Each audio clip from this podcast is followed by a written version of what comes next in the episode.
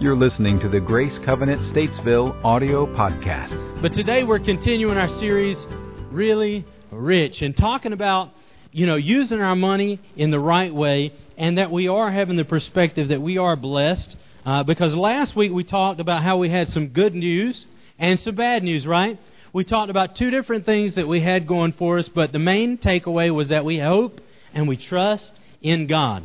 We don't hope or trust in our money or the stock market or our phone that tells us how good or bad the market's doing. We trust in the Lord. And so today we're, we're continuing that, and part two today is going to be great. Pastor Rick Warren said this You weren't created just to consume resources, to eat, to breathe, and take up space. God designed us to make a difference with your life. What matters is not the duration of one's life, but the donation. What, not, what matters not is how long you live, but how much of an impact you make, if you will. In fact, when I was a, a youth pastor in Tennessee, one of our our uh, our teenagers actually tragically died uh, in a car accident. He was 16 years old. But out of that, he had 500 people show up to his funeral. And out of that 500, 200 of them got saved. And it was incredible to see because most of them were friends at high school that he played basketball and football with. But he had made such an impact with his life and his relationship with Jesus that there were a lot of people who came to know Jesus because he had a huge impact. And he didn't have money, right? But he had a, a life full of impact and full of donation. And so obviously we should celebrate the blessings that God gives us, but there's also a why and a how behind that. We got to know the why because it can rob us of the things that really matter. Money is a great tool, amen? It's a great thing to have. We need it to survive, but it also can rob us of some things that God has for us in our lives. You know, Jesus actually talked about money a lot, and, and in Matthew chapter 6, he says this Do not store up for yourselves treasures on earth, where moth and vermin destroy, where thieves break in and steal but store up for yourselves treasures in heaven, where they don't destroy and where thieves do not break in and steal. And then in the, the 21st verse it says, For where your treasure is, there your heart will be also. You can go to look at the budget of any church and tell where their heart and their priorities at by where they spend their money. If their money is spent in missions or evangelism or just on staff and resources, it's completely eye opening to see because the effectiveness of a church really is dependent on where the money goes. And I would say for our own life, the same thing can be said. We can watch where we put our money and where we put our time and resources, and we can see a huge deal about our life. By now, you probably know this week that, that Dr. Uh, Reverend Billy Graham passed away. It's really sad, but it's also joyous time because he lived a full life, didn't he? 99 years old. You know, I was watching footage of the funeral procession through Black Mountain, and a couple of my friends were there on Facebook and things like that. And uh, it was just awesome uh, to see how he impacted a whole, maybe even two or three generations for the cause of the gospel. You know, there's some statistics that he reached 215 million people across 185 countries. Now, I don't know about you, but that sounds like more than anybody ever has lived in human history of impacting people for the gospel of Christ. And I like this quote that, I, that I'll use from his life. He said this I will go anywhere, sponsored by anybody, if I have the chance to preach the gospel without any strings attached to my message. He would go anywhere in the world and talk to presidents and leaders. You know the story. But there was no strings attached to his message. Why? Because he knew the investment the legacy that he was leading, leaving behind would change people's lives for eternity. There was even, even people this week talking about how much his life meant to them. When I leave this earth, I hope there are some people that can say that about me and about you and about my family. What an awesome legacy to leave behind. And talking about really rich, he was really rich. Man, when he get to he- got to heaven this week, I'm sure there was a huge celebration, lots of rewards, because his rewards were stored up for him in heaven. He lived a simple life here, but he was such a good uh, evangelists for the kingdom of Christ. Turn in your Bibles today to Luke chapter 12, or either you can look at it on the screen. This is our text this morning, and we're going to jump right in today. Luke chapter 12 says this And he told them this parable The ground of a certain rich man yielded an abundant harvest. He thought to himself, What shall I do? I have no place to store my crops. Then he said, This is what I'll do. I will tear down my barns and build bigger ones, and there I will store my surplus grain. And I'll say to myself, You have plenty of grain laid up for many years. Take like easy, eat, drink, and be merry. But God said to him, You fool, this very night your life will be demanded from you. Then who will get what you have prepared for yourself? This is how it will be with whoever stores up things for themselves, but is not rich toward God. You see, the greatest deception of, of riches and money and wealth is that we put our trust in the temporary rather than putting our trust and hope and focus on the eternal and trusting the God who gives us that life. How awesome it is to be blessed where we are. God wants us to be rich towards God. Is anybody else hot in here, or is it just me? A little warm? Somebody said fine. It is hot, so maybe John will get that for me. Thanks, John. But today we want to look at how we want to be rich towards God. And the first thing we want to talk about this morning is this God wants you and me to be rich in what? In good deeds. Everybody say good deeds. We'll talk about what a good deed is in a moment. But 1 Timothy says this Command those who are rich in this present world not to be arrogant, nor to put their hope in wealth, which is uncertain. How many know wealth is uncertain? Sometimes you can put your money into stock, and guess what? You make plenty of money, and the next day it's all gone, right? Or sometimes you might not even have to put it in a stock for it to be there today and gone tomorrow, right? There's people all the time trying to get it us our money, but it's so uncertain. But then it says in the next part of the verse, put their hope in God, who richly provides us with everything for our enjoyment. Command them to do good and be rich in good deeds and be generous and willing to share. You see, we talked about last week putting our hope in God, not in the market, not in finance and things like that, and we're continuing that. But the cool thing is this if we don't trust and hope in our money, we have to do good deeds to extend that to others. Because our money can't save us, it can't redeem us. Jesus has already paid the price for us. And so he's put us here, like the quote said at the beginning, not to just take up space, but to make an impact. If we go through this life and we blend in and we never change anyone's life, what was the point? I don't want to get to the end of my life and say, man, I could have done more. No, I want to do more now. If God is still have you breathing and living on the earth, Craig Groeschel says it like this if you're not dead, you're not done. Right? So don't give up, don't quit, because we're not saved by our good deeds, even though we're called to do those good deeds. Because we know the Bible says it is by what? Grace you have been saved. And then it says through faith, not from yourselves. It is the gift of God. So we didn't deserve anything to do to get God's grace. Neither did our neighbor who might have blown their leaves in our yard.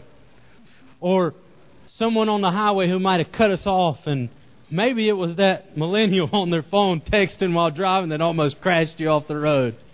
They didn't deserve your grace or your forgiveness either, right?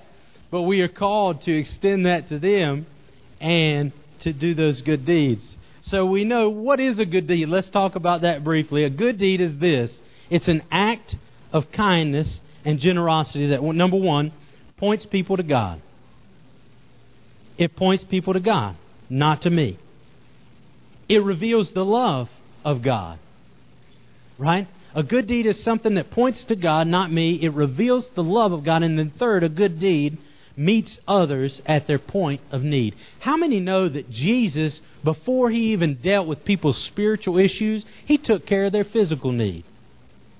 Oftentimes that might have come by healing or, or something like that. But Jesus always met with their physical need first, and then he talked about their spiritual condition. And in our own life, it's much easier if we do it that way and follow the model of Jesus than if we try to say something like that uh, first. But Jesus has called us to do good deeds. And remember, the good deeds point to God and it shows them the love of God. And it really turns their, their focus not to themselves and not to what you're trying to say, but your kindness and your love to them. So, number two today is this. Not only does God want you to be rich in good deeds, God wants you to be rich in generosity. And you know that being generous is sometimes hard to do? Sometimes it's very easy to do when you like the person and when you know there's a genuine need, right? It's hard to do when you know there's somebody who's undeserving and maybe they might spend it the wrong way or not spend it how I'd like it or not use it for the, the same thing I would like to use it for. Man, that's hard stuff, right? But God has called us to be generous. Some of the most memorable people in my life were people that were generous to me. And not necessarily as giving me money, but maybe giving of their time and resources. Maybe it was an older gentleman in our church who took me uh, when I was probably 10 or 12 years old out to eat after church on Sunday night. And none of my other family would go. He'd just take me. And we'd go down to what they call the dairy freeze in, in, in Dunn and have fried mozzarella sticks, and he'd get ice cream. And that's what we did. But he invested and he was generous uh, to me in that way. There's others. I could share stories, and I'm sure you have as well. But those people, the people that spend time with you and invest in your life, those are the people that make a true impact. And that's what God has called us to. 2 Corinthians 9 says this You will be enriched in every way so that you can be generous on every occasion, and through your generosity will result in thanksgiving to God. How many know that you're always a dollar short when somebody needs some help? You're always out of time when somebody needs your help. You can't stop because you're on the way to somewhere you're busy. I've learned over the years that ministry is never convenient. It comes always at the time where you don't have any money and you don't have any time when people really need you. And that's the point where God calls you to dig in and help and be generous. And for my life, when I submit to that, it points people to God, just like the verse said. It results in thanksgiving to Him. Most of the time, the conversation, even if it's with someone who, who might not know the Lord, well, God bless you. I'm so thankful that you were here today to help me in my need. I'm so thankful that I'm here running out of gas and you were here to help, or something like that. So it points people to Jesus. You know, I had someone this week who even volunteered to help me with something. They really don't have the time, and I'll be honest with you, they're real high up in the organization that they're in man, they they're not the person that I would ask first if I had a choice. I didn't have a choice, and so I just put the blanket out there, and they said, "You know what? Sure, I'll move something so I can help you." And to me, that shows generosity that they were willing to put their schedule, their family, their agenda on hold and help little old me. I'm not that important, right? So it's awesome that people show generosity because it points us to God. It points thanksgiving to God. So we have been blessed not just so we can have more and hold on to things, but that we can bless more and give more and be generous. In fact, Proverbs 11 in the message translation says it like this The world of the generous gets larger and larger. Did you catch that? The world of the generous gets larger and larger, but the world of the stingy gets smaller and smaller. The one who blesses others is abundantly blessed. Those who help others are helped. And if we can model that in our own lives, people would be forever changed. Statesville would know that Grace Covenant is a generous church, a generous group of people who serves out of a, a willingness to be generous after God's own heart. Because money and material possessions are just tools, right? Just like we said earlier. It's not something that's all in and of itself amazing. In fact, Jesus even said that the root of all evil is what? Money, if it's used incorrectly. And so we have to be blessed in that. In fact, the most famous quote that everybody uses is from Jesus in the Sermon on the Mount when he said, It's more blessed to give than receive.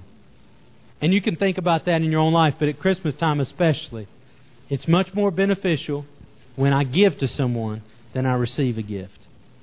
In any time of the year, it's much more beneficial when I donate something than when I charge for something. Follow me.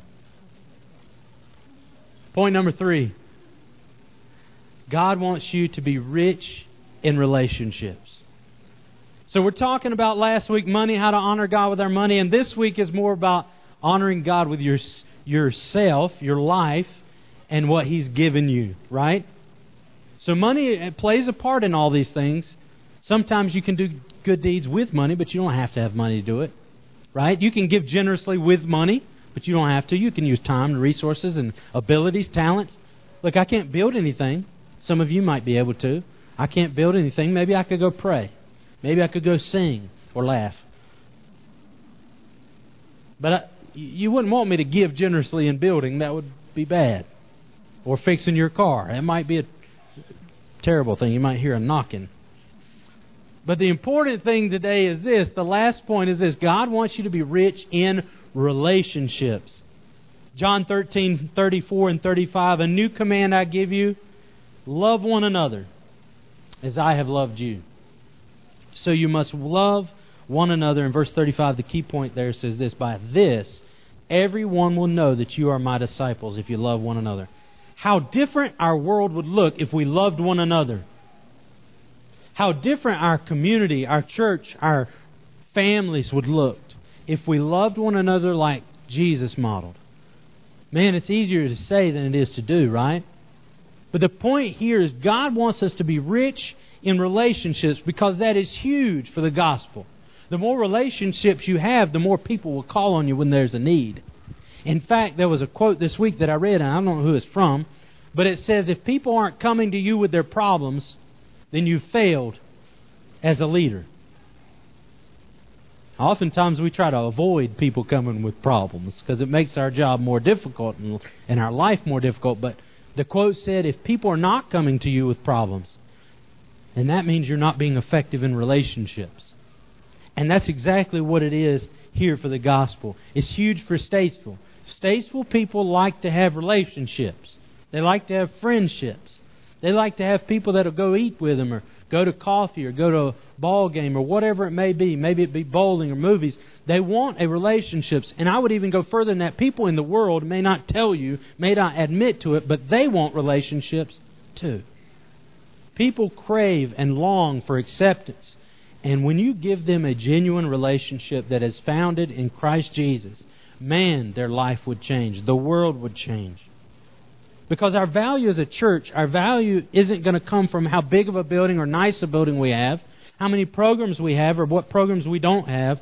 It's going to come from how much we love people and how much we show love one to another. That's the biblical truth. As Jesus said, you will know they will know you're my disciples for your love for one another, not the size of your church or the income or, or anything like that. First and foremost, love for one another. So God wants us to be rich in relationship. Rich in relationship. You know, I also, this week or two weeks ago at Bible study, we were talking about something the power of the cross doesn't end at the cross, it ends after the grave. We talk about a lot about the power of the cross, and surely it's powerful. But what about the power after that? The power that raised Christ Jesus from the dead that lives also inside of you, Romans 8:11. These people that want relationships want people that are genuine and that have the power of Jesus Christ in their life to show them the way that they should go. Gently along the way. But it starts with a relationship. And I ask Kristen to come at this time because we're going to wrap this up. And I know it's not a very long message today, but it's a very important message for us to grasp. That God wants us to be rich in good deeds. He wants us to do things that are good for people, that are nice for people. Why? Because it points people back to Jesus. It points thanksgiving, the Bible says, to God. He wants us to be rich in generosity. You know, I've often heard it said about my grandfather, he would give the shirt off his back, right? Or you might have heard that about somebody in your life. He's been known to stop on the highway and help people just out of the blue.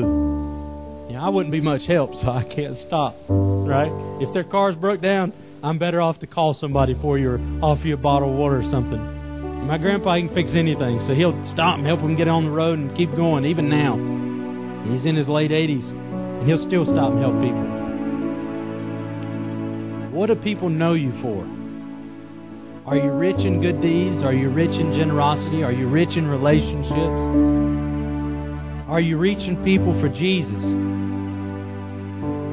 Focusing on Billy Graham this week, are you reaching with the power of the cross that people so desperately need? The power of salvation, the power of grace, mercy. Because people are going to know us, like we just said, by our love, not because of our money, not because of our possessions or our wealth. Billy Graham's not remembered for his money or his wealth or his books, even.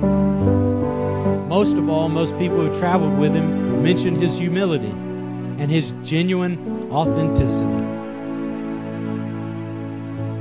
How he was the same in the pulpit and out of the pulpit, the same at home, the same on the road. The moral and ethical boundaries he put around himself.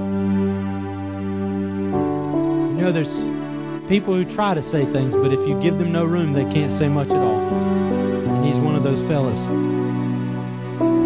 Because value in life is not found in what you have or what you gather, but it's discovered in the relationships, in the love, in the generosity that you share. See, God has blessed me with more than I need. I don't need what I have. I have more than I need, more than enough, more than, like we said last week, 80 or 90% of the world we have. We're blessed. But I'm not going to trust in my riches. I'm not going to trust, trust in what I do have. Because it all can be taken away tomorrow. It all can be gone. And what would I be left with? Relationships, generosity, good deeds. So, in our own life, in our community, I have more. Because I have more, I will do more. Because I do more, I will give more. Because why? It points people to Christ Jesus. Would you stand with me today?